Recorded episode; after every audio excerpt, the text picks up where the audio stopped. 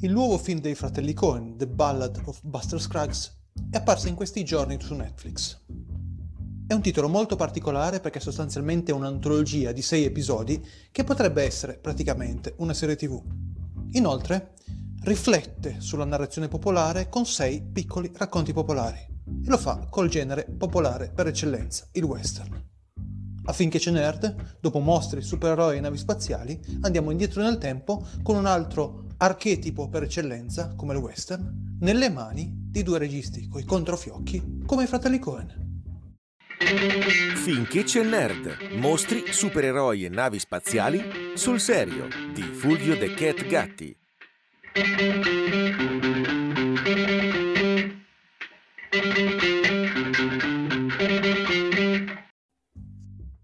Ci ho riflettuto, sì, qualche miliardesimo di secondo come data al termine di primo contatto.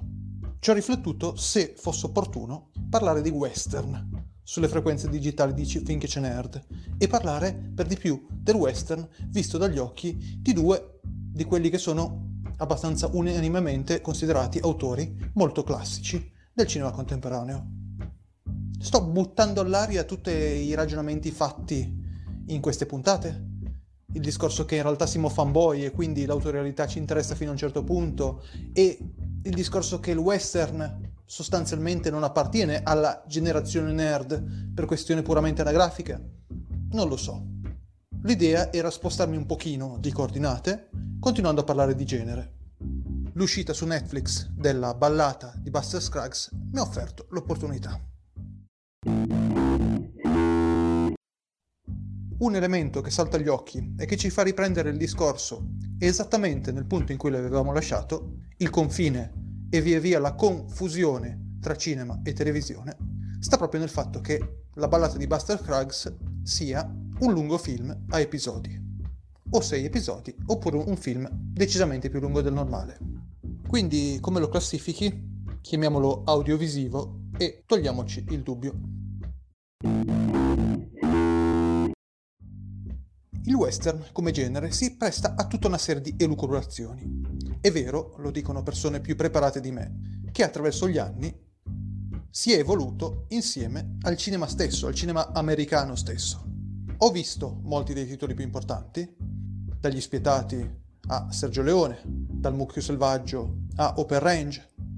Ciascuno di loro prende gli archetipi e in qualche modo li ha declinati in base al sentire dell'epoca. E qui però dirò un'eresia, perché in quanto antologico e in quanto western, a me la nuova opera dei Cohen ha fatto pensare a due titoli molto più recenti. Uno, Westworld, due, Black Mirror.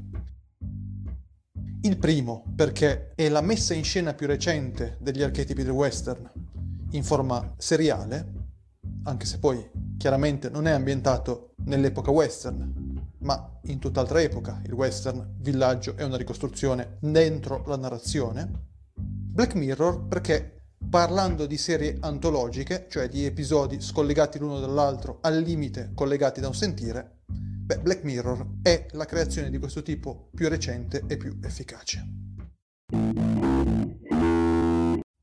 Un altro appunto collaterale che mi viene da fare riguarda invece i fratelli Cohen stessi.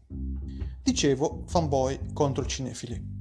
Ma i cinefili, o chi si crede tale ed è poi un semplice spettatore pur attento, pur in grado di godere del medium cinematografico, tante volte ricade in trappole di marketing. Associamo Tim Burton alle storie gotiche, quando in realtà non necessariamente ne è l'esponente più efficace. Terry Gilliam, hello? Associamo Tarantino a una certa ultraviolenza, quando in realtà il marchio di fabbrica, soprattutto del Tarantino più recente, è la scrittura, il fatto che lui sia uno sceneggiatore della Madonna, scusatemi il francesismo. Questa parentesi mi serviva intanto per ricordare, e meriterà forse una puntata a parte Tim Burton, che ho un po' bistrattato rapidamente e anche per dire che probabilmente nel valutare un'opera come la ballata di Buster Scruggs usiamo dei parametri sbagliati. Un po' come avevamo stroncato in anticipo Venom perché era un pochino al di fuori dei parametri che ci aspettavamo. Il grande errore nei confronti del cinema dei fratelli Cohen è associarli ancora al Grande Leboschi, che è un unicum. È un titolo che loro stessi probabilmente non considerano il più significativo della carriera. Certo, è il più influente, a livello di cultura pop. È importantissimo e irresistibile. Ma se guardi il trailer di quest'ultima opera, ti accorgi che l'accento è posto sul grottesco, quando in realtà il grottesco non è l'elemento principale di questi sei episodi. Se vogliamo chiudere, la ballata di Buster Scruggs è sicuramente un titolo da vedere. È cinematograficamente molto ben fatto, ha una fotografia e una regia, per non parlare della scrittura, molto molto curate che riescono a essere belle esteticamente anche su un portatile. E quindi conservare la propria qualità anche al di là del supporto, caspita, direi che è tutt'altro che irrilevante. Numero 2, e qui siamo all'ambito di competenza di questo podcast, quelle messe in scena dai Cohen sono sei piccole storie, sei sfumature diverse del genere western, è quasi se avessero voluto raccontare sei generi all'interno di un macrogenere. Ma l'elemento più interessante per cui consiglio la visione di questo titolo è che sono sei piccoli racconti popolari di tono diverso, il più grottesco e sopra le righe il primo capitolo, più drammatico e forse quasi da feuilleton il penultimo, sfumatura dark di nuovo grottesco nell'ultimo, giusto per non spoilerare ma dare indicazioni a chi invece ha già visto.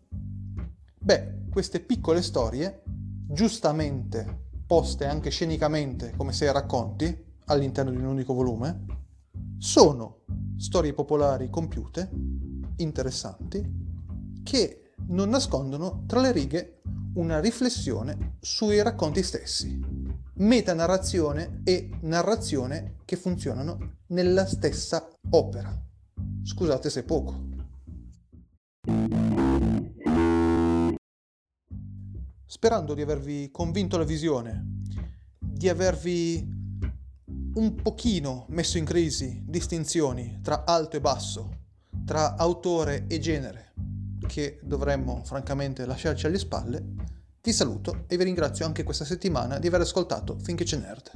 Io sono Fulvio The Cat Gatti i miei sodali sono in regia Andrea Zampollo, Luca Pierfelice che fa i disegni. Mi trovate indicativamente su tutte le piattaforme audio. C'è una pagina Facebook Finché c'è nerd per eventuali interazioni.